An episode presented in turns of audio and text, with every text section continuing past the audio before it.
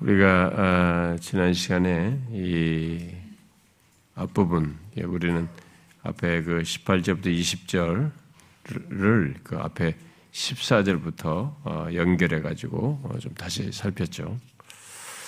아, 바울이 여기 14절부터 어, 여기 오늘 읽은 25절까지에서 거듭난 사람과 아, 거듭나지 않은 사람을 설명하기 위해서 이 내용을 말하는 것이 아님에도 불구하고 아, 이 내용을 읽는 현대 독자들은 아, 그리고 이 본문을 읽는 이 많은 이 현대 뭐그 뒤로 1세기 이후로 많은 사람들은 그 이 내용이 거듭난 사람에게 향해서 한 말이냐, 그, 그에게 해당하는 말이냐, 거듭나지 않은 사람에게 해당하는 말이냐라는 이 두 측면에서 어, 이 본문을 이렇게 보다 보니까 대충 가닥은 잡게 되는데 어느 부분에서 이렇게 설명을 하지 못하기도 하고 또 그렇게 하다 보니까 어, 길을 잃기도 하고 다양한 주장을 하는 그런 것이 이 본문에서 벌어지고 있다라고 했습니다.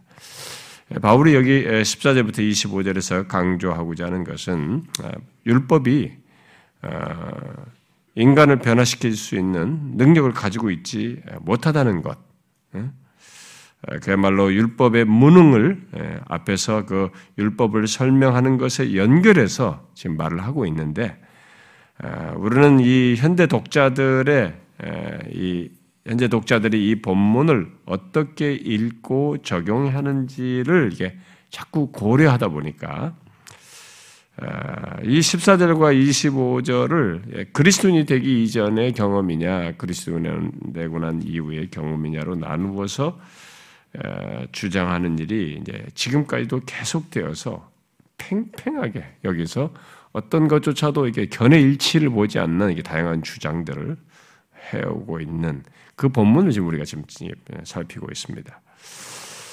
근데 이미 말한 대로 음, 이 각각의 주장이 뭐 그런 식으로 나누어서 이 본문에 연관시키고 적용해서 보는 이 각각의 주장들이 나름의 이 튼튼한 근거를 이렇게 제시하여서 어, 제시하고 또 연구 자료들을 내세우면서 설득력을 갖다 갖고 있는데 왜 그런 일이 생기고 가능할까라고 질문했을 때, 음, 놀랍게도 여기 14절부터 25절은 각각의 주장을 지지할 만한 이게 그리스도인이 되기 이전이라고 말을 하든 그리스도인이 되고 난 이후로 말하든 뭐, 뭐 거듭남 사람은 거듭나기 이전으로 말하든 간에 이렇게 각각의 주장을 지지할 만한 이 표현들이 이 단락 안에 다 있어요.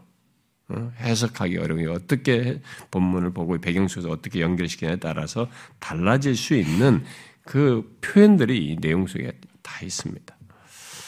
아, 그런 조건에서 우리는 이 본문 이해와 설명에서 어, 완벽하지는 않지만 예, 앞선 그 연구자들과 본문을 통해서 영적인 유익을 끼친 이 설교자들을 따라서 예, 거듭난 자의 조건에서 본문을 보자라고 하고 우리가 지금까지 계속 그렇게 설명해 왔습니다. 그리스도인의 경험으로 보자 하면서 얘기를 해왔습니다. 아, 다시 말하지만은 그렇게 보고 여기 14절부터 25절을 설명하려 할때 음, 어느 부분에서는 어, 이해하는데 어려움이 있고 어, 설명하는데 부족함이 있어요. 네, 그건 분명합니다. 여기서. 우리가 그런 사실을 염두에 두고 어, 어려운 이 부분을 어, 어, 제가 계속 이렇게 이런 얘기를 하는 것은 겸손하고 싶어해서 그래요. 여기서 자꾸 너무 내가 막 나는 확실하다고 하면서 이게 너무 이게 하는 것이 성경을 이렇게 설명하는 이 이단들이나 원사들이나 좀 치우친 사람들은 너무 이게 지나칠 정도로 어, 이게 막 획일화된 어, 독선적인 그런 성경을 이게 그런 식으로 해석하는 그 위험성들이 농후한데 사실 이 부분은 더 겸손케 할 정도로 역사가 입증했어요. 지금까지 탁월했던 수많은 사람들이 그래 무려 바울 이후로 지금까지 계속 어? 교부 시대 때부터 지금까지 거의 2000년이 가까운 세월이면 천몇백, 2000년이 가까운 세월 동안을 이렇게 달릴 정도로 진짜 겸손케 만들 정도로 달라졌어요. 그러니까 다른 견해를 서로 주장해 왔어요. 음, 그렇기 때문에 아, 그런 것을 염두에 두고 좀 이 부분을 겸손히 살피면서 어, 부족한 설명이라고 이해를 하자라는 겁니다. 아, 너무 제가 이런 거 제가 여러분들에게 설명을 하지만 아, 이것을 완벽한 설명이라고 생각하면 안 된다는 그런 부분에서 부족을 미리 정, 정직하게 실토를 하고 싶은 거죠. 지난주에 우리가 여기 내 속, 어, 우리가 살폈던 것들은 이제 지난주에 이제 18절 이하였었죠. 어, 내 속, 내 육신에 내 속을 한정져서 내 육신에 선한 것이 거하지 아니한다라고 하면서 원함은 내게 있는데 예? 원함은 내게 있는데 있는데 선을 행하지 않는 선을 행하는 것이 없는 아, 이런 괴이한 경험들을 우리가 갖고 있다는 것. 아, 그, 그 내용을 다시 이제 19절에서 또 확장해서 말을 하죠. 음, 내 그 내가 원하는 바 선을 행하지 않냐고 도리어 원하지 아니하는 바를 행한다 라고 더 확장해서 그리고 나서 이어서 20절에서 내가 원하지 아니하는 것을 하며 어, 일을 행하는 것은 내가 아니고 나를 이기고 더 근원적으로 보니까 나조차도 이기는 내 속에 거하는 죄가 아, 이 내가 원하지 않냐고 하는 것의 근원적인 예, 당사자다. 예, 더 근본적인 실체다라고 말하는 것을 살폈습니다. 아, 정말 탁월한 설명이고 성경에 이런 정말 인간의 실체를 이렇게 정확하게 보게 해줄 수 있을까? 어? 와, 그러니까 우리가 누구든 이렇잖아. 아무리 이 세상에 도덕적으로 괜찮은 사람이고, 뭐, 나이스한 사람이고, 뭐, 사회적 지위가 있어도 꼼짝없어요. 20절 말씀이 그대로 해당하는 거죠. 어? 내가 원하는 것은 하지 않는 그것을 하, 고 있단 말이에요. 그, 그, 그, 왜 이럴 거 있을까? 그러니까 나를 이길 정도로 나를 이기면서 드러내는 이 내 안에 거하는 밖으로부터 들어오는 죄가 아니라 내 안에 있는 거하는 이 죄가 그 실체이다. 아, 이건 모든 인간들이 가지고 있는 엄연한 아, 실존적인 경험이고 어, 자신 속에서 다 갖고 있는 거죠. 자, 이제 뒤은 21절부터 25절을 이 시간에 한꺼번에 살피도록 하겠습니다. 아, 여기 20절부터 어, 제가 이렇게 막 이 부분을 이 14절부터 특별히 이제 그래도 13절까지는 조금 이게 막 좀 상세히 설명하면서 적용적인 내용도 많이 했는데 여기는 제가 그래도 좀 빨리 지나가는 편인 것은 그만큼 이 부분이 어렵다. 아, 저도 빨리 피해 간다라고 생각하시면 됩니다. 저도 아주 조심스럽게 빨리 여기를 좀 패스하려고 어, 애를 쓰는 겁니다. 괜히 여기서 잘난 체 한다든가 너무 이렇게 오버하거나 또 한쪽으로 치우치면서 너무 이렇게 가는 것이 제 자신도 어, 주저스럽고 어, 그렇게 할 필요가 없고 그래서 이렇게 빨리 좀 지나가는 겁니다. 그래서 오늘은 이 마무리를 다 하는데 사실은 이것은 또 앞부분을 충분히 다뤘던 것에 결론적인 것이 연결된 결론이기 때문에 그래서 이제 빨리 지나가는 것이기도 합니다. 아마 8장에 가서는 또 시간이 좀 느려질리라고 봅니다. 왜냐 내용들이 설명할 내용들이 각 구절 구절인데 구절 구절마다 표현들이 어떤 걸로 단어를 쓰는 말하는 내용들이 함축적인 것들이 많이 담고 있어서 그걸 그냥 쉽게 간단하게 문자로 설명하기는 너무 어려워요. 어, 그래서 그것을 하려다 보면 좀, 어, 좀 더디 가지 않겠나 이런 생각이 좀 들게 되는데요. 음, 어쨌든 이제 이 부분을, 어, 우리가 이제 오늘 20절, 25절을 보는데 21절부터 25절 상반절은 25절 하반절과 25절은 굉장히 논쟁적입니다. 사람들이 가지고 25절 상반절에 우리 주 예수 그리스도로 말 하나님께 감사로다 라고 하나서 뒤에 또 그런 적 한번 나오는데 이 많은 학자들이요, 이 탁월한 학자들이 신학자들, 이게 법문 연구하는 학자들이 이제 주로 이제 계획주 전통에 있는 사람은 아니고 어, 이제 굉장히 법문 연구하는 그런 학자들이 이 25절 하반절이 25절 상반절보다 앞에 있다. 그래야 말이 맞다. 이게 뭔가 이 편집상이나 누가 이게 첨가를 했거나 뭔가 잘못했다. 해가지고 옮겨놔요. 근데 그렇지 않고 어, 이 내용은 그대로 사도의 기독으로 우리가 보고 다른 사본에서도 그렇게 나와 있기 때문에 이렇게 보고 이걸 이해해야 되는데 그래서 먼저 여기 20절부터 21절부터 25절 상반절은 앞에 14절부터 20절에서 말했던 것으로부터 결론을 내리고 있는 것이라고 할 수 있습니다. 그래서 이제 한꺼번에 이렇게 살펴도 되는 것이기도 합니다. 그래서 25절의 시작을 그러므로로 이렇게 시작을 하죠. 앞의 내용에 대한 결론으로서.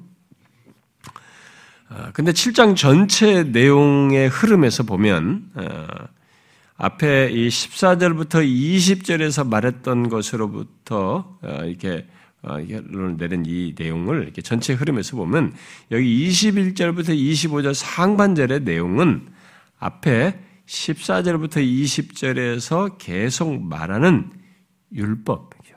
이 7장에서는 지금 율법이 중요한 말하고자 하는 핵심 포인트잖아요, 사실은요. 그러니까 그 말하는 14절부터 20절부터 율법을 말하면서 율법의 무능함을 말했어요. 근데 그것을 계속 여기서도 말을 하고 있습니다. 어? 그 율법의 무능함을 계속 말하는 말하고 그걸 내가 여기 내가 내가 알죠. 그 내가 그 율법의 무능함을 지금 수용하고 있는 것이 여기 뒷부분은 아, 그래서 이제 앞에 그렇게 설명했는데 율법의 무능함을 설명한 것을 여기 21절부터 25절 상반절은 여기 내가로 말하는 내가가 바울로 설명해도 되고요. 이제 우리 해당하는 신자로도 설명할 수 있고 어쨌든 그 내가 그것을 율법의 무능함을 수용하여 반응하는 내용이라고 볼 수 있겠죠. 여기서. 아, 그래서 먼저 간단히 이제 이 21절부터 25절 상반절 간단히 아, 아니 25절까지 전체 내용을 간단히 설명하고 전체를 다시 정리하는 음, 방식으로 이어서 설명하겠습니다. 자, 먼저 21절은 앞에서 말한 것을 요약하여서 지금 말을 하고 있죠. 그러므로 내가 한 법을 깨달았노니 곧 선을 행하기 원하는 나에게 악이 함께 있는 것이로다. 예, 앞에서 지금 이런 대립되는 갈등적인 내용을 얘기했는데 그걸 지금 다시 아, 요약해서 말을 하고 있습니다. 자, 바울은 여기서 내가 한 법을 깨달았다라고 하면서 어, 그것은 내가 선을 행하기를 원하지만 그 원하는 나에게 악이 함께 있는 것이다. 라고 지금 말을 하고 있습니다. 그리고 뒤은 22절부터 23절은 이 21절을 구체화하고 있는 것입니다. 그래서 21절의 상반절을 22절에서 말을 하고 21절의 하반절을 23절에서 이렇게 구체적으로 설명하고 있습니다. 그러니까 바울이 굉장히 치밀한 거죠. 보면은 계속 우리가 봤다시피 아주 치밀해요. 그러니까 이것을 들으면서 또 읽으면서 어, 이 설명이 어느 정도 되도록 계속 해주는 겁니다. 쓱 지나가듯이 말하는 게 아니고 이 말하고는 말을 정확하게 이해시키도록 알도록 하기 위해서 이런 굉장한 배려를 아, 해주고 있는 것이죠. 그래서 여기 지금 21절 음, 아, 상반절에 선을 행하기 원하는 나를 말했죠. 그게 22절에서 말을 한 거예요. 23절에는 그런 내게 악이 함께 있는 것을 23절에 어, 설명하는 거죠. 자, 선을 행하기 원하는 나의 속사람으로는 뭐예요? 하나님의 율법을 즐거워한다. 이렇게 말하고 있습니다. 여기 속사람은 어, 지금 여기 설명상에서 속사람을 봐야 됩니다. 예, 속사람은 어, 뭐 많은 사람들이 이 속사람은 거듭난 사람의 예, 조건에 그것을 말하는 것으로 뭐 뒤에 내가 인용하겠습니다만 조스타들이라서 많은 사람들이 이제 그렇게 얘기하는데 이 문맥 속에서는 이제 그런 상태를 말하는 것으로 설명 가능하지만 이 문맥상에서 지금 속 사람은 앞에 16절에서 율법이 선한 것을 시인하고 음? 그렇죠? 율법이 선하다는 걸 시인하죠. 그리고 23절에서도 음? 그리고 23절과 25절에서 하나님의 법 또는 마음의 법을 원하고 또 앞에 15절, 16절, 18절, 19절, 20절, 21절에서 결국 어, 앞에 쭉 그런 데서 율법을 행하고자 하는 그 마음 있잖아.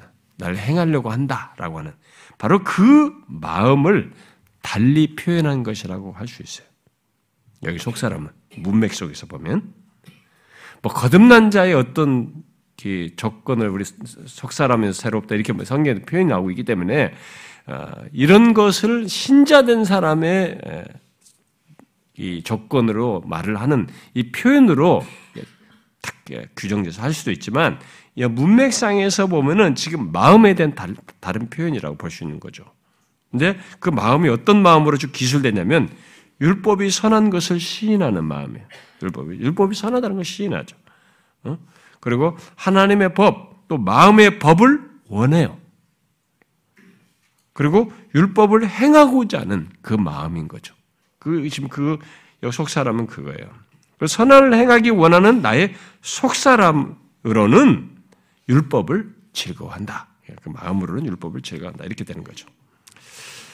자, 여기서 바울은 자신이 깨달았다고 하는 한 가지를 말하는데 그것은 선을 행하기 원하는 나의 마음은 율법을 즐거워하는데 이어서 21절 하반절에서 말하는 것 뭐예요? 그것을 23절에서 설명해서 말하는데 뭐예요? 곧 그런 내게 악이 함께 있다는 것이. 자, 그런 내게 악이 함께 있다는 것을 23절의 내용으로 지금 설명을 하고 있는 것입니다. 자, 어떻게 말하고 있어요? 하나님의 법을 즐거워하는 자신의 지체 속에 한 다른 법이 있다는 거예요. 여러분, 이게 다 우리의 설명이니까 너무 놀랍게 이렇게 설명해 주니까 알게 되는 거죠. 그러니까 이것을 우리가 잘 따라가 봐야 됩니다. 하나님의 율법을 즐거워하는 자신의 지체 속에 한 다른 법이 있다는 겁니다. 어, 한 다른 법이란 네, 뭐겠어요 여기 한 다른 법이란 내 마음의 법과 싸운다고 그랬죠. 지금 내 마음의 법과 싸우는 법이요. 내 지체 속에서 죄의 법으로 나를 사로잡는 법이에요. 응? 아, 바울 선생, 뭐 이렇게 복잡하고 어렵습니까? 이렇게 설명을 해야만이 정확한 이해가 가능하고 필요해서 그런 겁니다. 모르는 것과 아는 것 사이는 큰 차이가 있습니다. 나 이런 거 몰라도 돼. 그만큼 이 실체를 자기 에서 확인하지 못하고 그것을 이, 어, 대한 반응과 태도, 신앙에서 이런 진보를 갖지 못하는 거예요. 그래서 우리가 들어야 됩니다. 자, 한 다른 법은 내 마음의 법과 싸우는 법이고 내 지체 속에서 죄의 법으로 나를 사로잡는 법으로 설명하고 있습니다. 자, 여러분은 자신 안에서 이런 사실을 보십니까? 음, 이런 내적인 싸움, 갈등을 여러분들이 보시나요? 아, 여기 내 마음의 법은 여러분 무엇을 말하겠어요? 여기 내 마음의 법은 속 사람이 시인하고 행하기를 원하는 법이기에 하나님의 법이 모세 율법 같은 예, 모세 율법을 말한다고 볼 수 있겠죠. 그런데 그것과 싸워서 죄의 법으로 나를 사로잡는다고 하니 이 한 다른 법은 결국 뭐예요? 죄의 법이 되는 것입니다. 이 한 다른 법은 죄의 법인 거죠. 죄의 법이라고 할 수 있는 것입니다. 그런데 한 다른 법을 그냥 죄로 얘기하면 되지 왜 죄의 법이라고 말하느냐? 이 질문이 생길 수도 있습니다. 아, 그것은 앞에 뭐 8절과 11절 같은 데서도 우리가 이미 보았다시피 죄가 율법을 발판 삼아서 나를 속이고 이기기 때문에 그래. 이 죄와 율법이 결탁되기 때문에 그런 것입니다. 응? 이렇게. 그래서 죄의 법이다라고 말하는 거죠. 그래서 내 안에서 죄와 율법이 묶이어서 죄의 법으로 작용한다. 그것을 이렇게 설명한 것이라 볼 수 있는 것입니다. 그래서 선을 행하기를 원하는데 그런 내게 악이 함께 있는 것, 곧 그런 내 마음의 법과 싸워 죄의 법으로 나를 사로잡는 괴이한 일이 있다는 것이에요. 여러분은 이걸 아십니까? 이런 경험을 여러분 자신 안에서 확인하십니까? 선을 행하기를 원해요, 내가. 그런 내게 악이 함께 있는 거죠. 그런 내 마음의 법과 싸워서 죄의 법으로 나를 사로잡는 이런 괴이한 일이 정말 원치 않는 이런 일들이 내 안에서 있다는 거예요. 아, 인간 실존 안에, 인간 존재 안에 이렇게 복잡한 일이 벌어지고 있구나. 그래서 제가 옛날에 그런 얘기 종류했잖아요. 우리가 이 인간이 뭐 이 세상에 지금 살아가고 있습니다만 이 인간이 하나님을 이해하는 깊이 그 하나님의 존재의 깊이만큼 안 되지만 인간이 가지고 있는 수준 안에서 하나님을 이해하는 깊이만큼 인간을 이해하는데 깊이를 요할 정도로 복잡해요. 그런데 이 동물학자들이 진화론에 절대적으로 빠지다 보니까 모든 학문세가 진화로 빠지다 보니까 이런 인간 존재를 동물과 비교하는 거예요. 동물 수준으로 놓는 거예요. 이 인간의 여기서 지금 이런 마음의 법으로 말하는 이런 것이 우리 안에 벌어진 이런 것들은 그리고 이런 것들을 인지하고 이렇게 계시로서 정확하게 알고 거기에 반응하는 신앙적인 반응 이런 보는 것은 동물하고 상, 비교할 수 있는 게 아니거든. 그런데 우리 인간 연전이 이렇게 복잡한 일이세요. 그래서 인간이 이해하기 쉬울 것 같은데 너무 복잡합니다. 우리 마음이라고 하는 그래서 이 마음 탐구만으로도 종교가 나오죠. 힌두 사상, 불교 사상, 불교 수많은 뭐 요가 뭐 이런 거면 뭐 요가 같은 것은 BC 1600년 때부터 벌써 시작 있었잖아요. 그러니까 수많은 세월을 있잖아요. 이런 게. 그리고 뭐 지금도 마음으로 연구해가지고 먹고 살잖아요. 심리학, 어? 정신분석학 이러면서 정신의학 다 이 마음과 관련돼서 이거 연구하면서 인간 존재. 그러니까 결국 이 마음이라는 것으로 성경이 표현되는데 마음이라는 실체를 가만히 보니까 이 뇌와 관련성이 있더라는 거예요. 그러니까 이 뇌 연구하면서 이제 신경 뇌학이 연구하면서 여기에 온 지금 과학이 밀집되어 있어요. 그런데 분석은 하는데 이 살덩어리 같은 이게 여기서 그런 정서적 인간 존재를 컨트롤하면 이런 기능이 도대체 어떻게 가능하냐 이게 설명이 안 되는 거예요. 여기서 행복했을 때 이 기능 나타나는 반응과 불행해서 막 고뇌 찼을 때 이 반응이 너무 다르고 너무 신기하다는 거예요. 아, 그래서 우리가 이런 거 보면 야 그리스도를 머리로 했다는 게 머리로 말한 것이 아, 이 놀라운 설명이구나 이게. 응? 뇌에 조금만 이상이 와도 몸에 한쪽 기능이 무너지지 않습니까? 반신부가 돼버리잖아요. 인간의 이제 그것을 이제 이 전체 총칭적으로 우리 내면에 이런 존재 총칭적으로 신경이 우리 영혼의 좌소로서 마음을 말하기 때문에 성경은 이게 마음이라는 말을 쓰는데, 그러니까 이 인간의 존재를 설명하는 이 마음이라고 하는 것을 이해하는 게 이렇게 복잡해요. 자, 뭐 어떤 때는 굉장히 했다가 막 심오했다가도 막 단순간에 탁 날려버려 날려버렸다가 내 자신도 내 마음을 이해를 못하는 막 죽을 것 같다가 막 죽고 싶다가 막 우울했다가 막, 막 충천에 올렸다가 그리고 어떤 사람들은 굉장히 생각하기 어려울 정도 깊은 그런 것들을 계속 거기에 몰입하면서 꺼내거든요. 어떤 것들을 와 생각이 깊은 것들. 그래서 이 고등 종교들이 그런 놀라운 경전을 써내가는 경전이 나온 거죠. 그 마음에서 탐구하면서 오랫동안 이 도를 닦는 그런 과정 속에서 꺼내잖아요. 그런 것을 경전으로서. 그러니까 이 마음이 그렇게 복잡하면 그러니까 이 인간 하나 이해하는 게 그렇게 어려워요. 근데 여기서 보면은 이런 설명이 야 진짜 복잡하다 우리 안에 이 죄라는 것의 실체와 엮여 있는 나에게 이런 내적인 갈등이 있는 거예요. 아, 분명히 내가 선을 행하기를 원하는데 아니 악이 함께 있는 거예요. 어? 그런데 마음의 법과 싸워서 죄의 법으로 예? 법으로 나를 이렇게 사로잡아서 결국 죄에 미끄러지고 말이에요. 엉뚱한 원치 않는 것을 내가 드러내고 그걸 행하는 이런 괴이한 경험을 내가 하고 있는 거예요. 너무 놀라운 설명을 하고 있는 거죠. 우리의 경험 속에 있는 이런 괴이한 일이고 우리 실존 안에 있는 것입니다. 자, 그런 사실로 인해서 여기 이제 24절에서 나를 괴롭히는 이 고뇌 속에서 24절을 탁 쏟아놓는 거죠. 오라, 나는 곤고한 사람이로다. 이 사망의 몸에서 누가 나를 건져내랴? 진짜 이런 사실을 자기 안에서 본 사람으로서는 터져 나오고 쏟아 놓을 수밖에 없는 야, 정말 나는 정말 공고한 사람이다. 이런 공고한 조건을 내가 가지고 있다. 이 사망의 몸에서 누가 나를 건져낼 이런 조건에서 누가 나를 건져낼 수 있을까?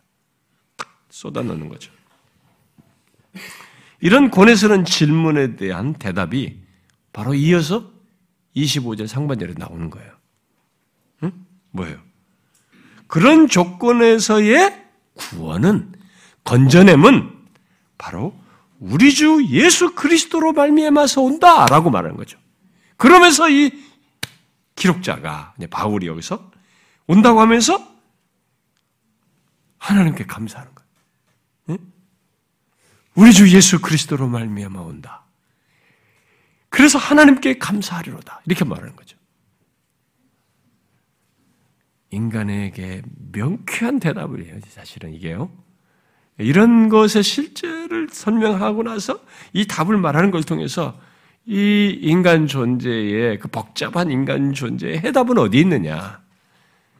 오직 예수 그리스도로 말미암아서 오는 구원을 통해서만 이런 것에 대한 답을 가질 수가 있다라는 것을 명확히 말해주는 거죠. 음? 여러분은 여러분과 저는 그것을 알게 된 사람인 거예요. 근데 예수를 모를 때는 이런 것 자체를 모르고 그냥 이런 것 속에서 뭐가 뭔지 모르고 사는 거거든요. 그래서 진짜 사는 것은 옷 입고 뭐 이렇게 우리가 인간의 구조 속에서 살아갈 뿐이지 짐승이나 다를 바 없는 거 그러면은 진짜 그런 이런 거 모르고 이렇게 살 때는 짐승과 다를 바가 없는 거죠.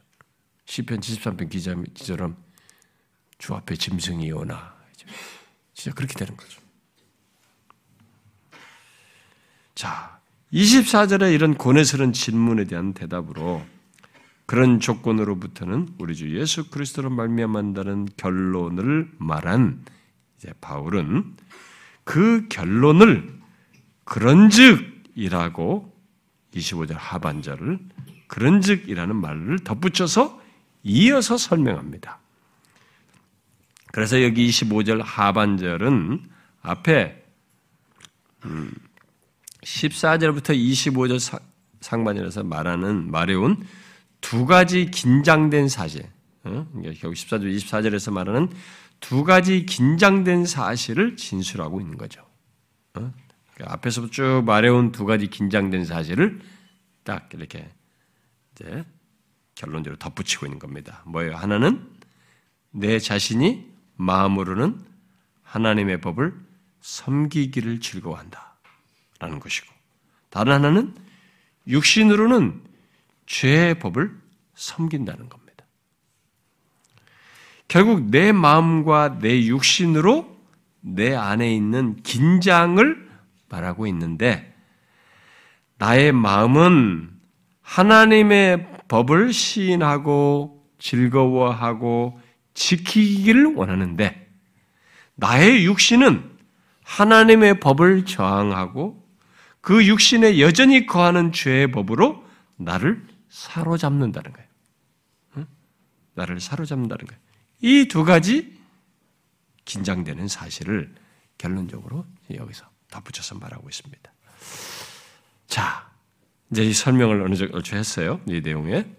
여기 21절부터 25절에 이 같은 내용을 이제 제가 이 스타트가 비록 성령을 배제한 내적 갈, 갈등으로 이해하여서 설명함으로써 결함이 있는 설명이지만 본문을 이게 신자의 이중적인 실상을 말하는 것으로 정리해서 말한 것을 제가 좀 인용해 드리고 싶습니다. 왜냐하면은 그가 정리한 이 이중적인 실상은 여기서 우리가 지금 이 두 가지 긴장되는 사실로 전체를 정리한 또 기술된 이 내용에 대한 이해를 도, 어, 이해하는데 조금 도움이 주기 때문에 그렇습니다. 아, 그런 이 여기에 14절부터 25절에 음, 이중적인 실상을 네 가지 서로 다른 방식으로 정리하는데 아, 아, 그 정리해서 아, 말을 하고 있습니다. 그래서 이 신자의 이중적 실상에 대한 이 네 가지 다른 방식이란 아, 여기에 두 개의 자아가 나온다. 그리고 두 개의 율법이 나오고 있다. 또는 두 개의 부르짖음이 있다. 또 두 개의 종노릇이 있다. 이렇게 설명을 했어요. 뭐 참고적으로 좀 유익이 될 수도 있어요. 자, 그럼 먼저 본문에서 두 가지 자아를 언급하고 있다고 말합니다. 바로 21절에서 그걸 시사한다는 거예요. 이, 예, 그가 말한 것은 21절부터 25절 내용입니다. 어, 이, 뭐예요? 어, 어, 이 21절을 21절이 어, 그것을 두 개의 자아를 말한다고 하면서 그것을 이렇게 의역을 하고 있어요. 내 안을 내 안에 선을 행하고자 하는 바람이 있는 그때에 내 곁에는 악이 바로 가까이 있다. 이렇게 의역을 했어요. 곧 악과 선이 동시에 내 안에서 존재한다는 겁니다. 네. 네, 그런 식으로 이제 설명했습니다. 이걸 두 개 자로 설명하는 것은 아예 선과 악의 이런 갈등 구조가 있다는 걸는 괜찮을 텐데 두 개 자로 하는 이 부분은 어느 부분에서 설명할 수 있고요. 어느 부분에서는 예, 자칫 잘못하면 오해 소지가 있습니다.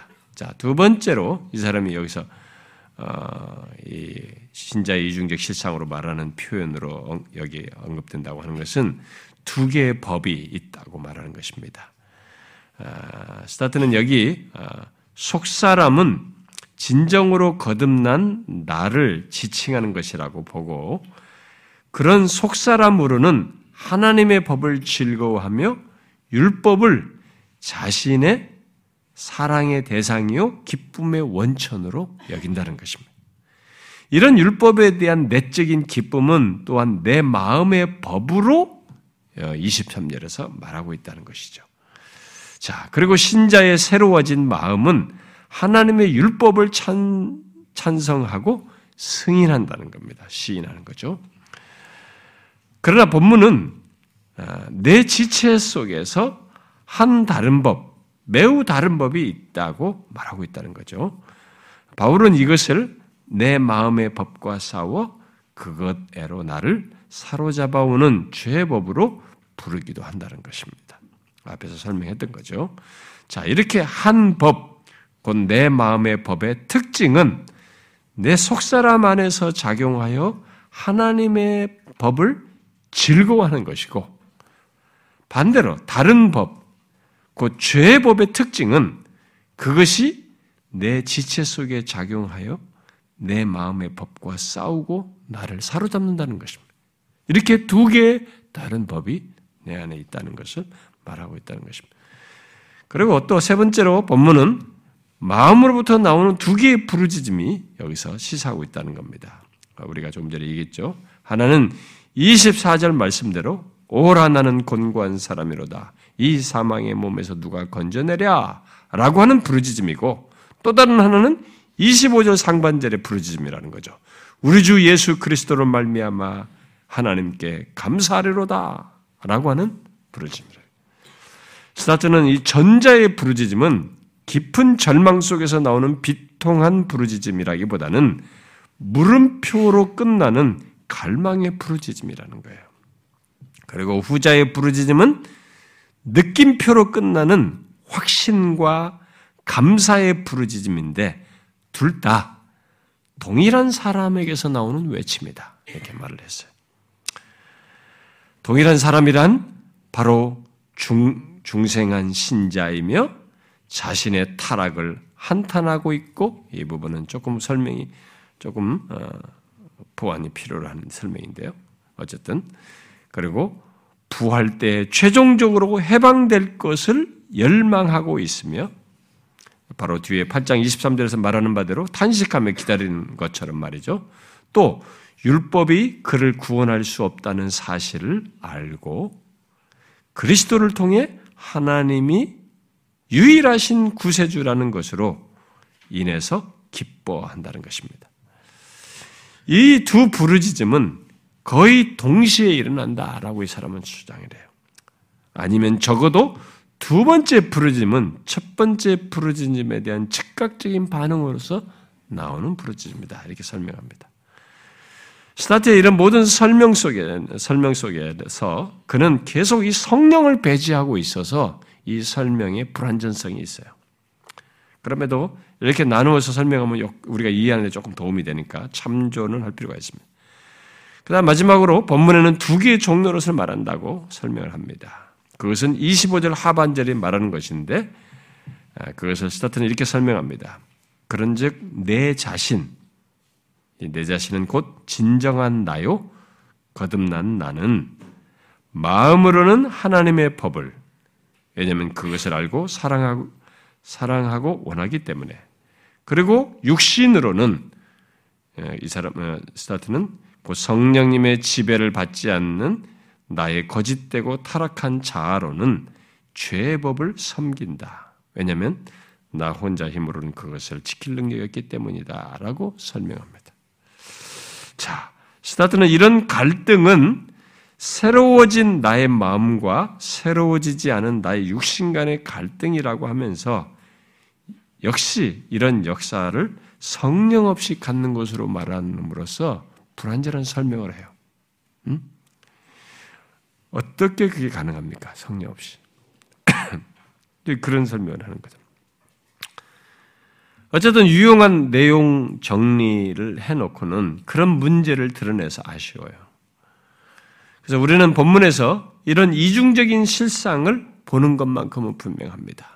이런 야중들은 우리가 여기 25절 하반절에서 둘로서 이렇게 정리해서 말했듯이 이런 이중적인 실상이 우리 인간에게 있다는 것을 말하는 것은 분명히 봅니다. 바로 그것을 두 자로 설명하든 뭐 두 법으로 설명하든 두 부르짖음의 종류로 설명하든 간에 분명히 본문은 이런 관련된 진술들을 하는 가운데 이렇게 이중적인 실상을 말해주고 있습니다. 자 그러면 이런 진술들에 해당되는 대상이 누구이냐 다시 질문해 볼 필요가 있습니다. 그리스도인 된 자에게 있는 이중적인 실상인가 아니면 그리스도인 되기 이전에 있는 실상인가? 아예 먼 사람이든 그리스도인 되기 바로 직전이든 어쨌든 그리스도인 되기 이전의 실상을 말하는가? 자, 그리스도인의 경험으로 보는 우리에게는 어, 이 이중적인 실상을 거듭난 자 안에 있는 죄와의 계속되는 싸움으로 이해를 합니다. 여기 이런 갈등의 이중적인 실상이 결국 죄와 계속되는 싸움 속에서 생기는 것으로 우리는 주로 이게 이해를 하고 보죠. 그러나 그리스도인 되기 이전의 경험으로 보는 사람들은 여기에서 죄와의 투쟁하는 이 내용들을 경건한 유대인들이나 도덕적 인간의 전형으로 보고 해석을 해요. 그러나 우리는 여기에 진술된 이 내용 속에서 죄와 계속되는 싸움을 우리가 읽어서 알다시피 적당히 하고 있는 게 아니에요, 지금. 이런 표현 내용상. 적당히 하는 것이 아니라 깊이 있게 이해하고, 깊이 있게 이해하면서 하고 있거든요. 또 하나님의 율법을 질구하면서 그런 이중적인 실상에서 건진받는 것을 오직 우리 주 예수 그리스도로 말미암아서 온다라고 확신하는 이 본문의 사람은 거듭난 사람이요 성령이 거하는 사람이 아니고서는 가능하지 않다라고 보는 것입니다. 그렇게 보고 이해를 하는데 지금까지 설명 그렇게 해왔어요. 그런데도 우리는 한 가지를 솔직하게 시인해야 됩니다. 그것은 여기 14절부터 25절의 내용 속에서 어, 그 거듭난 신자와 관련해서 묘사되는 진술로 받아들이기에는 어려움을 주는 내용들, 곧 육신으로 말하면서 언급하는 이 내용들이 있고 그것들을 예, 성령에 대한 언급이 전혀 없는 조건에서 설명하고 있다는 면에서 완전한 설명을 하기가 좀 어렵다라는 이 한계를 솔직하게 인정을 해야 됩니다. 그래서 우리가 여기 14절부터 25절을 마무리하면서 한 가지를 유념하고 넘어가는 것이 좋을 듯 합니다.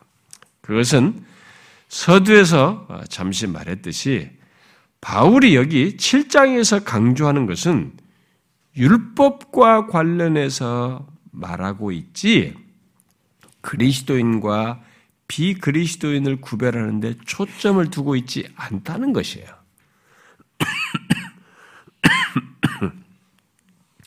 그러므로 본문 또한 율법을 설명하는 시각에서 이해를 해야 됩니다.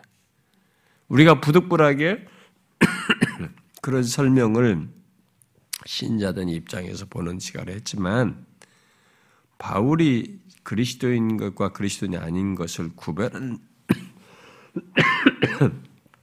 아, 죄송합니다.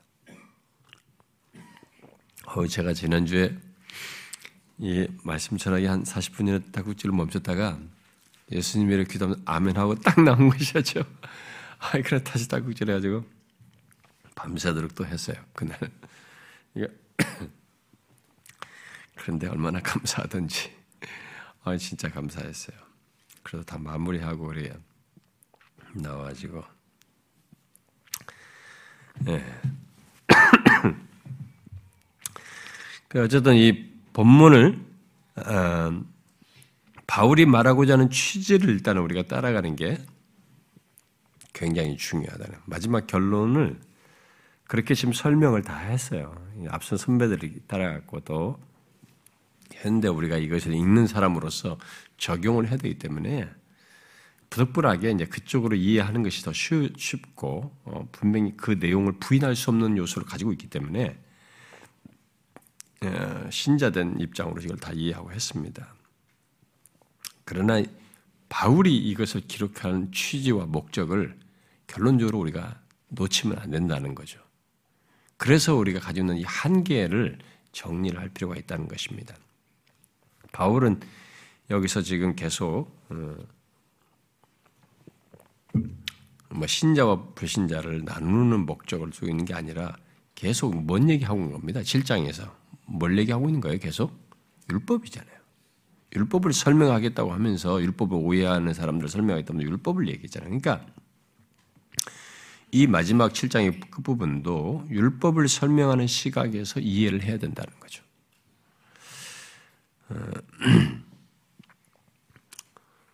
어, 우리는 신자와 불신자의 두 구조로 본문을 본문에서 설명하기 어려운 부분을 결국 접하게 되잖아요. 여기서 접했잖아요. 그리고 거기서 무리한 해석과 설명을 계속 사람들이 해왔고 양쪽 모두. 그러면 우리가 결론적으로 여기서 주목할 사실은 바울이 여기 7장에서 율법에 대한 오해와 반발을 설명하는 가운데서 14절부터 25절의 내용을 연결선상에 말하고 있다는 것을 기억하고 그 시각에서 다시 여기서 강조하는 바를 정리하는 것이 이 본문을 이해하는데 적절하고 또 바르다고 봅니다.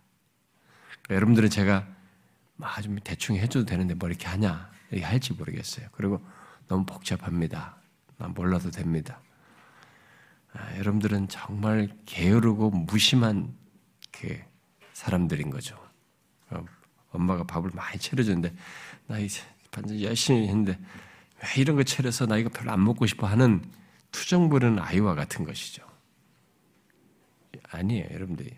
이런 부분을 어, 최대한 우리가 알므로써 신앙생활의 방향을 갖고 언제든지 여러분들은 이런 본문을 가지고 여러분들을 흔드는 그런 그 유혹을 받을 수 있거든요.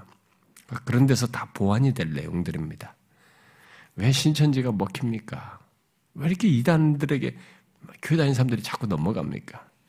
배운 적이 없는 거죠. 진리를. 체계적으로. 그러니까 배운 적이 없는데 성경 가지고 너무 심오한 듯이 뭔가 착착 맞추니까 이게 맞다라고 보는 거예요. 그러니까 다 우리가 잘못한 거죠. 그러니까 신자들도 잘못했고 교회도 잘못, 다 가르친 자도 다 잘못한 거 우리가 서로. 그래서 이단들이 득세하는 것입니다. 그런데 여러분 신천지가 이렇게 뭐 그 이만입니까? 그 이, 이, 그 교, 교주 이 사람 죽으면 끝날 것 같습니까?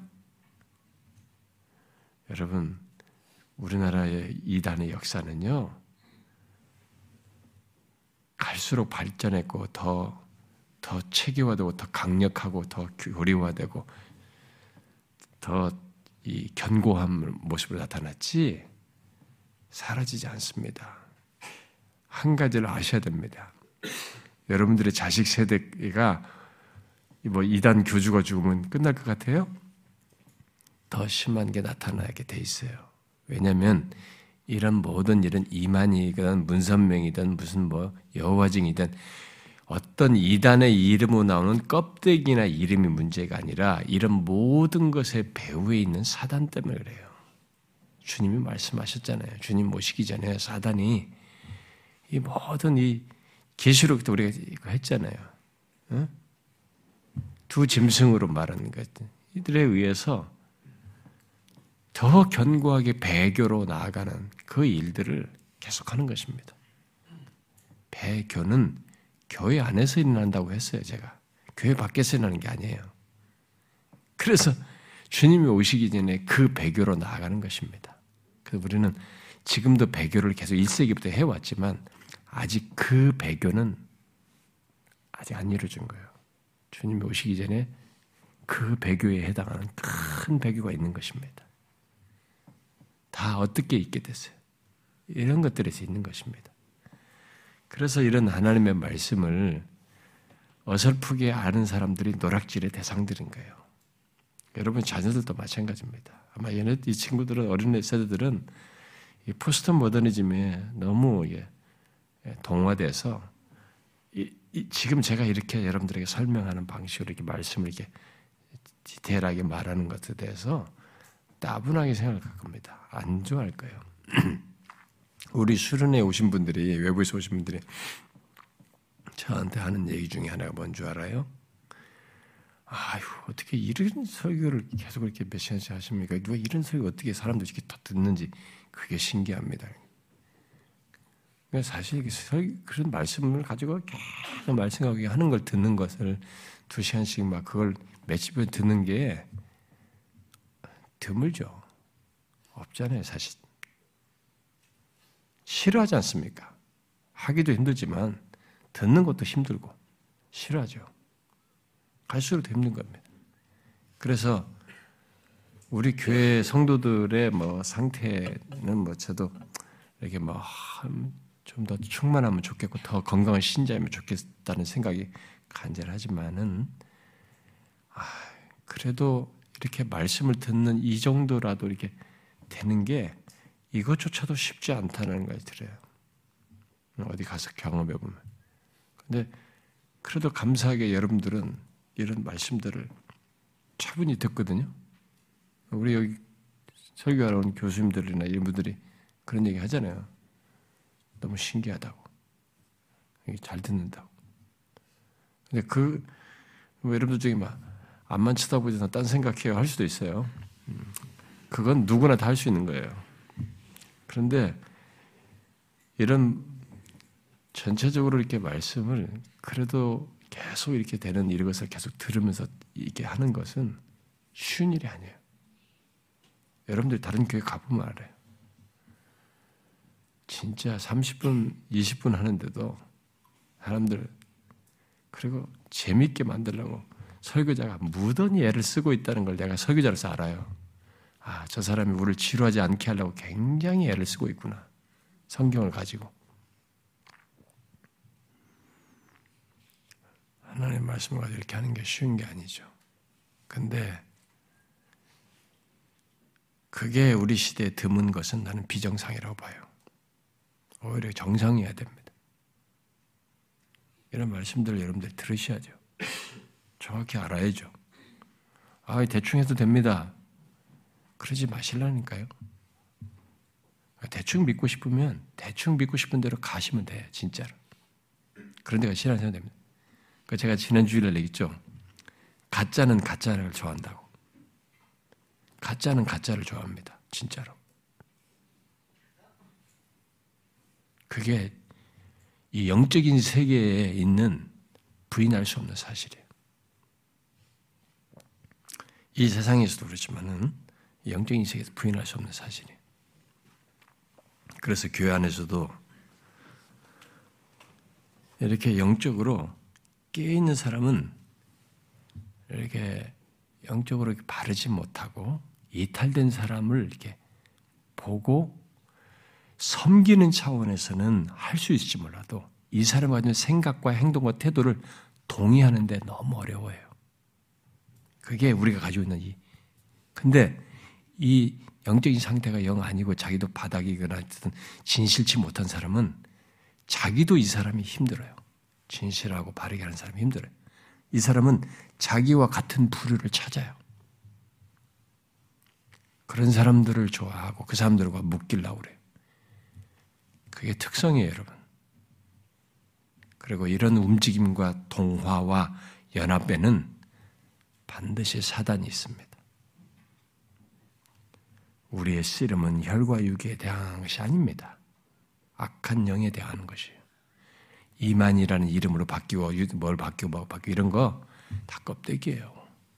그 배후에 사단이 있어요. 그렇기 때문에 주님 오실 때까지는 이 사단의 끝없는 계략에 그런 역사가 있어서 더 심해지는 거죠.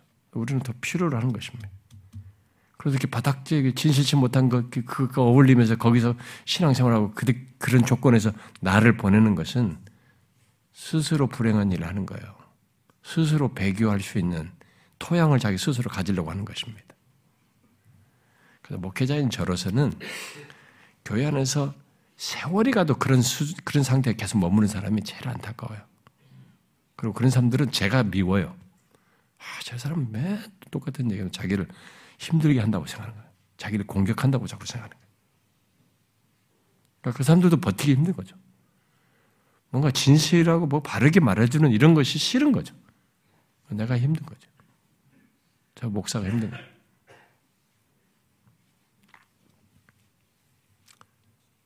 여러분, 그래서 제가 여기 지금 바라는 이 내용을 말하면서도 여러분들이 지금 제가 덧붙이는 이 내용을 그래도 더불어서 알고 있어야 됩니다. 우리는 한, 한쪽으로 어, 이해를 했습니다. 그러나 바울이 여기서 계속 강조한 것은 율법이에요.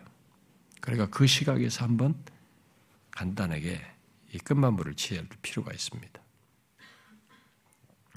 자, 그렇게 볼 때, 7장에서 율법에 대한 오해와 반발을 설명하는 가운데 여기 14절부터 25절의 내용을 연결선상에 말했다는 것을 염두에 둘 때 여기 14절부터 25절의 내용은 앞에서 죄가 율법을 발판 삼아서 오히려 율법을 범하도록 하고 나를 속이고 죽일 정도라는 면에서 죄가 강조되고 죄와 관련해서 갖게 되는 갈등과 싸움을 말해 왔지만, 예?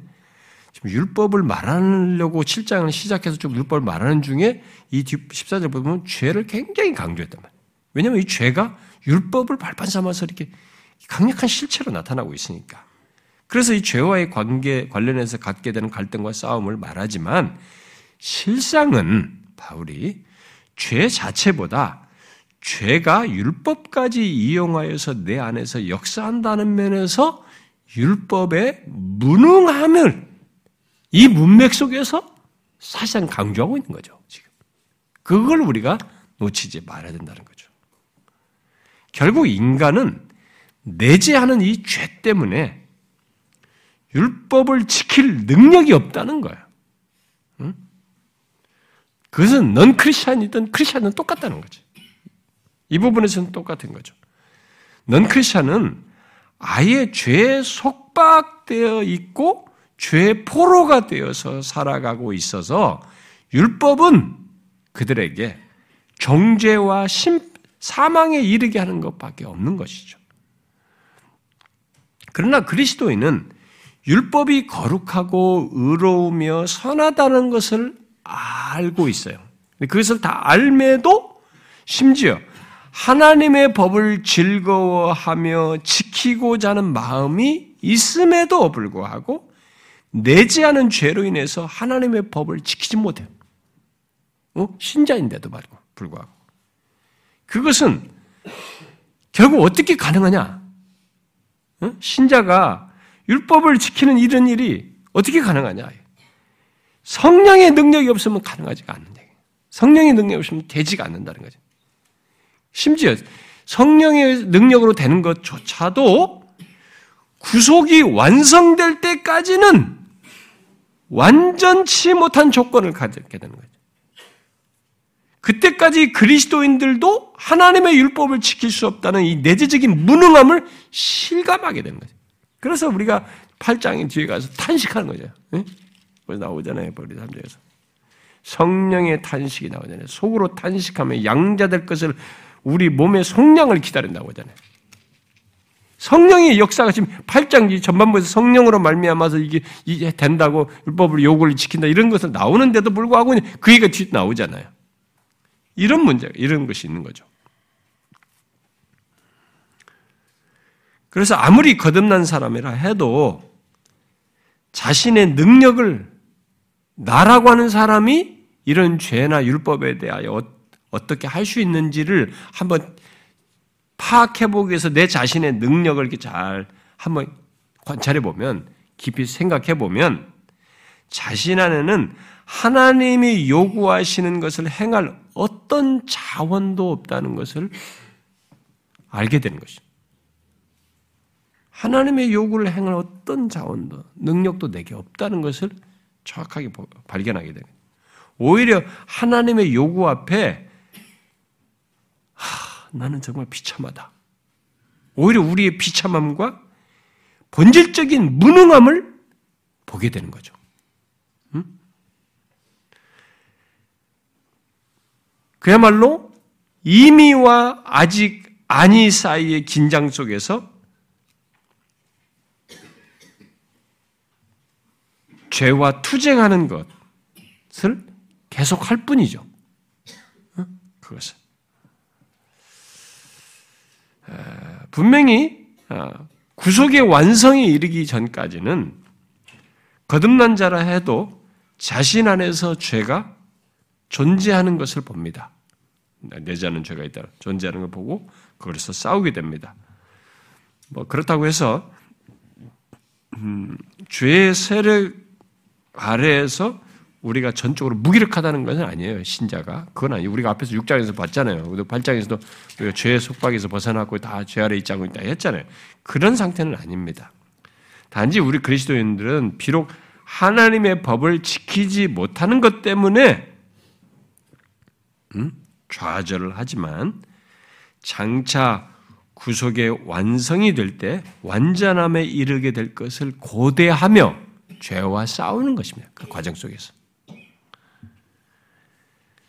그러나 여기 24절에 누가 사망의 몸에서 건져내랴 라고 하는 이 질문에 우리 주 예수 그리스도를 이어 대답한 것을 이 여기서 대답을 하고 있는 이 내용을 우리는 아 그러면 이 사망의 몸에서 건짐받는 것은 나중에 궁극적으로 최종적으로 구원받는 데서만 있는 것인가 이렇게 생각할 필요는 없습니다. 당연히 여기에 이 사망의 몸에서 누가 건져내랴라고 할 때 이것의 내용상으로는 궁극적인 완성의 때이 사망의 몸에서 우리가 건짐받겠죠. 당연히 그것을 내포할 것입니다. 아, 그런데 여기서 우리 주 예수 그리스도로 말미암아 그렇게 되는 이 문제는 궁극적으로 그렇게 되지만 예수 그리스도로 말미암아서 이 죄와 사망을 정복하는 그 역사로부터 이미 스타트 된 겁니다. 그러니까 최종적으로 건진받는 것은 당연히 완성의 때이지만 그런 종말론적인 역사는 이미 그리스도 안에서 또 그리스도로 말미암아서 있게 되었기 때문에 바울은 뒤에 바로 이어서 8장 1절에서 사망을 불러오는 정죄로부터 지금부터 벗어났다는 것을 얘기합니다. 이제는 그렇죠. 그러므로 이제 그렇죠. 그리스도 예수 안에 있는 자에게는 결코 정지하며 현재적으로 오는 거죠. 우리는 지금 장을 나누다 보니까 이렇게 지금 편지상으로는 좀 흘러가는 거잖아요. 그런데 여기 이 내용에 연결해서 8장 1절에 지금 얘기하는 거죠.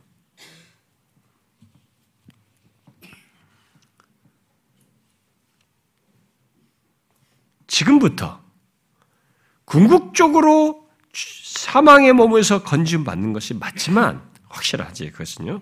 그러나 지금부터 이미 그리스도 안에서 그리스도로 말미암아서 종말론적으로 그런 일이 있게 됐기 때문에 사망을 불러오는 정죄로부터 지금 벗어난 그런 상태를 우리는 갖고 있는 거예요. 이미 그것을 알고 소유해서 경험적으로 그런 자로서 살아가게 되는 거죠. 그래서 그리스도인들이 이 땅에서부터 성령으로 말미암아 율법의 요구가 이루어지고 죄와의 싸움에서 이기는 일이 있게 되는 것입니다. 그래서 거기 4절에 8장 4절에 응? 육신을 따르지 않고 그 영을 따라 행하는 우리에게 율법의 요구가 이루어지게 하려 하십니다. 알죠? 이게 그리스도로 말미암아서 있게 된 거죠. 3절에서 바로 예수 그 죄로 말미암아 자기 아들을 죄 있는 육신의 모양 보내신 육신의 죄를 정하사 그리고 예수 그리스도 안에서 얘기했는데 그것이 영을 따라서 있는 거죠. 이게 지금 그래서 가능하게 된 겁니다. 지금 제가 말한 걸 이해를 잘 하시겠어요? 여기 24절에 사망의 몸에서 건짐받는 것은 종말론적으로 최종적으로 완성될 때 우리가 있는 거 맞아요. 그런데 그게 지금부터 이게 가능한 것으로 지금 왜 설명하는 거냐. 근데 그것을 지금부터 경험할 수 있는 것으로 그것이 어떤 식으로 나타나냐면 여기 3절, 8장 3절과 4절로서 얘기하는 거죠. 예수 그리스도로 말미암아서 그것을 죄를 다 정하셔서 이 사망의 몸에서 건주받을 모든 걸 정복함으로써 그 영을 따라 행하는 우리에게 이 율법의 요구가 이루어지는 것을 여기서부터 경험함으로써죠.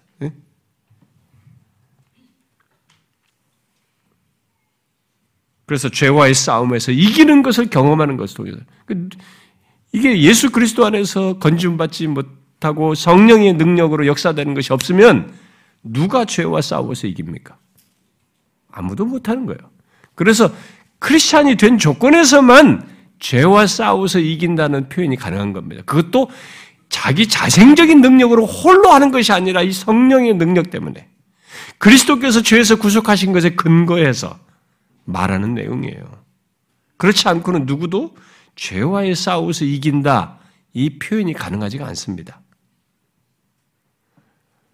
가능하지가 않아요. 모두 그리스도로 말미암아 사망의 몸에서 건진받는 것이 궁극적으로 미래로 가기 전에 현재에서부터 있기 때문에 이, 게 우리의 경험 세계 속에서 일어나는 것이죠. 어, 예수 그리스도께서 이룬 이 종말이 현재부터 침투에 들은 거죠. 있게 된 거죠. 결국 바울이 여기 7장 14절부터 25절에서 강조한 것은 율법으로는 뭐겠어요? 그런데 율법으로는 그런 일이 가능하지 않다. 7장 그 후반부에 말하는 그게 문맥상에서 그 포인트예요. 그런데 그런 것이 율법으로는 가능하지가 않다. 우리 안에 존재를 변화시키는 그런 데 있어서 율법은 무능하다.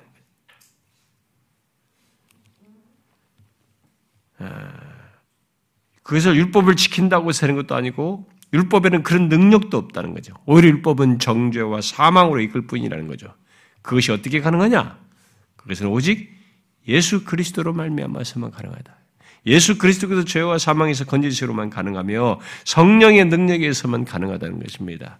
바로 그 사실을 여기 25절 상반절에서 예, 먼저 딱 예수 그리스도로 말미암아서라고 딱 운을 띄우고 난 다음에 8장 1절부터 쫙 설명해 나가는 것이. 율법은 내지 않은 죄도 이기지 못하는 거죠. 오히려 죄에게 발판을 제공할 뿐이라는 거죠.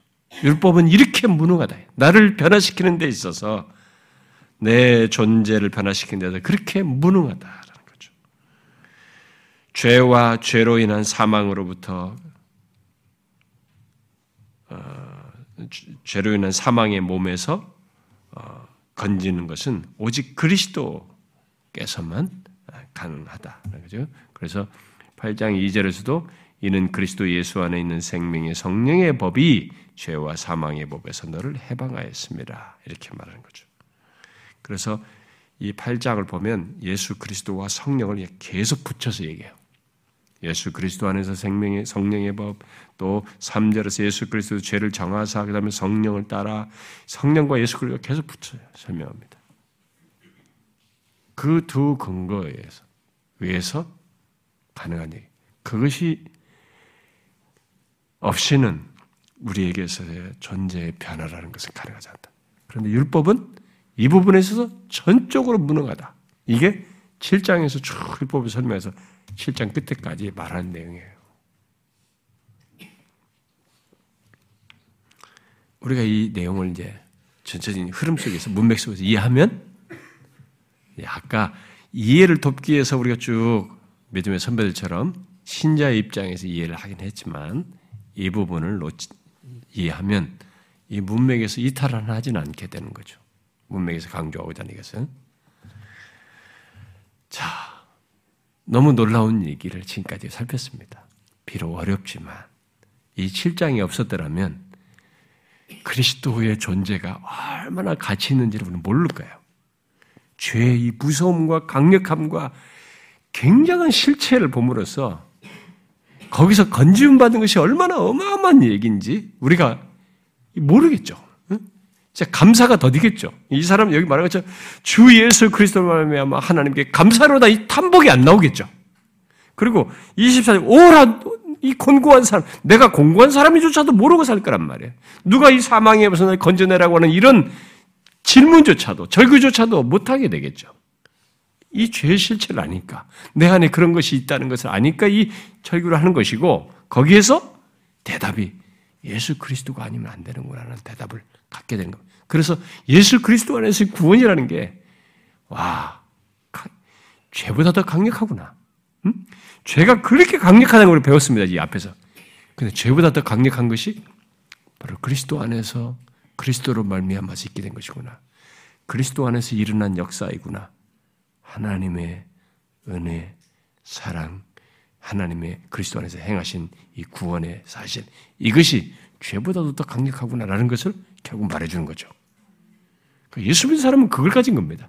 죄가 지금까지 설명한 만큼 그렇게 강력하다는 걸 우리가 다 알고 막 신음할 정도로 힘든 것이 있었지만 사실 우리에게는 이제 예수 믿는 우리에게는 이 강력한 것을 그동안에 들으면서 고민스럽고 힘들었던데 이것보다 더 크고 강력한 그리스도 안에서의 구원을 우리가 소유한다. 그래서 8장 1절에 그러므로 이제 그리스도 예수 안에 있는 자에게는 결코 정죄함이 없나니. 현재부터 정죄함이 없는 거예요. 이 궁극적으로 건지움 받은 여기서는 두말할 것이 없는 거죠. 이런 내용을 가지고 있다는 거죠.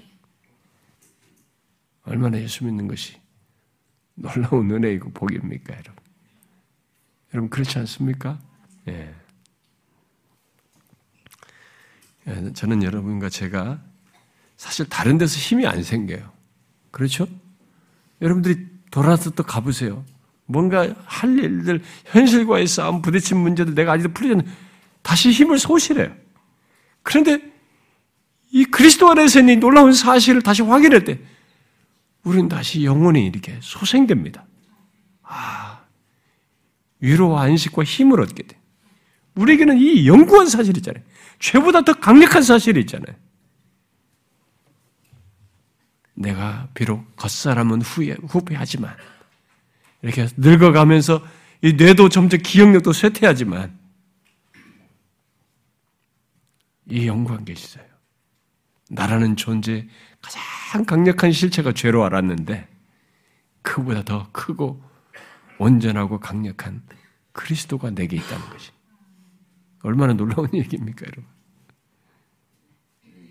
그래서 우리가 이 세상에서 지치고 힘들고 모든 삶에서 힘들고 슬프고 고통스러운 일이 있어도 항상 그리스도 앞으로 와야 되고 그리스도를 붙들어야 되고 그리스도의 이 놀라운 구속과 은혜의 말씀 은혜의 방편이죠. 은혜의 방편에 나와야 되는 거죠. 예? 이 말씀으로 나와야 되는 거죠. 거기서 우리가 다시 소생되고 힘을 얻는 것이니까요. 잊지 마세요. 이 7장 힘든 7장을 우리가 지났습니다만 이 가치가 여기서 탁 드러난 거죠. 25절 상반절에서 딱 드러난 거예요. 우리 주 예수 그리스도로 말미암아 하나님께 감사로다. 24절과 25절 상반절이 이 앞에 있는 무거움을 팍 우리에게 날려 준다 그럴까요? 이게 너무 명쾌하게. 그리고 그 설명을 하는 겁니다. 8장 1절부터. 진짜 그리스도 예수로 말미암아가 뭔지. 예수 믿는 것의 이 복됨은 이런 말씀을 접할 때마다 다시 솟구쳐요. 아, 진짜 복되다. 내가 예수를 믿게 된 것과 주님을 알고 주님의 백성된 것과 내가 이 구원에 그가 이루신 모든 것을 내가 좀이라도 알고 소유한 자가 된 것이 천금으로도 바꿀 수 없는 너무 귀하고 복된 것이다. 다시 솟구칩니다. 그렇지 않습니까? 음. 그 사실 잊지 말고 사십시오, 여러분. 네. 기도합시다.